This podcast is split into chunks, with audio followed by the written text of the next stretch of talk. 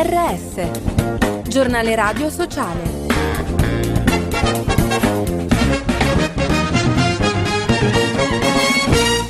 Bentornati all'ascolto del giornale radio sociale, in studio Giuseppe Manzo. Freddo letale, mentre l'attenzione del mondo è altrove, i bambini e le famiglie in Afghanistan stanno lottando per sopravvivere in un inverno rigido senza precedenti. Lo dice UNICEF, che racconta che soltanto nel mese di gennaio nel paese sono morti centinaia di minori.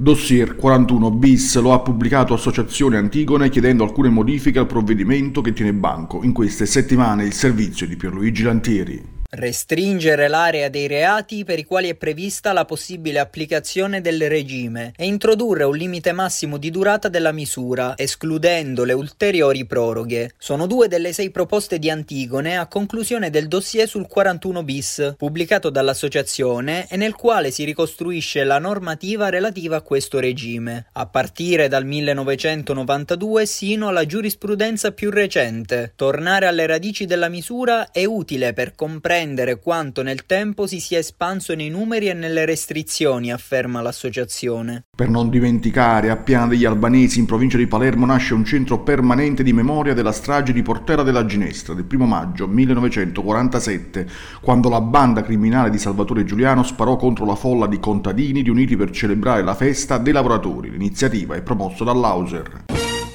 Essere cybersicuri, solo un italiano su tre ritiene un possibile attacco hacker a proprio danno, ma la percentuale cresce se il rischio riguarda il lavoro. Il servizio di Fabio Piccolino. A seguito del recente attacco hacker che ha colpito diversi paesi europei, è tornato alla ribalta il tema della sicurezza informatica. La maggioranza è preoccupata, ma il livello di apprensione è stabile rispetto all'ultimo quinquennio. Si teme il blocco di servizi essenziali, ma destano timore anche i furti di identità digitale e di denaro. Nonostante ciò, è solo un italiano su tre a ritenere possibile un attacco hacker che era proprio danno, ma la quota cresce quando si considera il rischio legato all'ambiente lavorativo. La percezione è molto più elevata tra gli under trentacinque, lo rileva il radar settimanale di S V G. Trame in classe, riparte nel duemilaventitré il progetto di fondazione Trame a Lamezia Terme, portando tra i banchi i temi della legalità, dei diritti, della lotta alle mafie, con i libri che meglio raccontano e analizzano la realtà del nostro paese, i fenomeni criminali, a partire dal prossimo venti febbraio.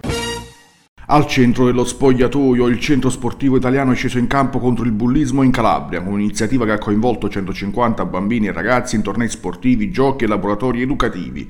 Dal calcio alla pallavolo hanno condiviso i timori con il sostegno di un'equipe psicopedagogica. E con questo è tutto. Per notizie, approfondimenti e podcast vu vu vu punto giornale radio sociale punto it.